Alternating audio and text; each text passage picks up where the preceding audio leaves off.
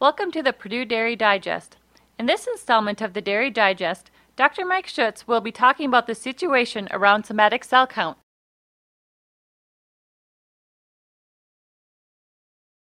Somatic cell counts, the situation.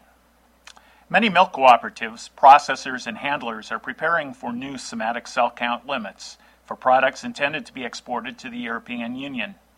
Previously, processors required only to meet a limit of 400,000 for commingled milk at the dairy plant. Under the new EU requirements negotiated with USDA, all farms selling milk to the plant must maintain somatic cell counts of 400,000 cells per milliliter or less. The current legal limit for somatic cells in grade A milk under the pasteurized milk ordinance controlled by the Food and Drug Administration is 750,000.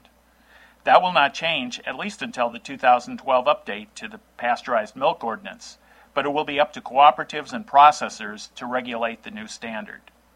The new standard of 400,000 cells per milliliter arises because that is the maximum allowable level of somatic cell counts in milk allowed in the European Union countries. Other countries will have different levels. Canada, for example, has a limit of 500,000 cells per milliliter. Somatic cells are white blood cells that are perfectly normal in milk as part of the cow's defense against bacteria.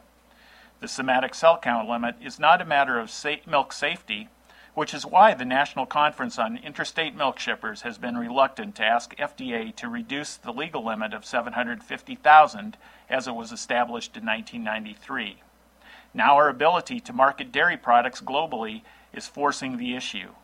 Future editions of Dairy Digest will consider how farms can reduce somatic cell counts.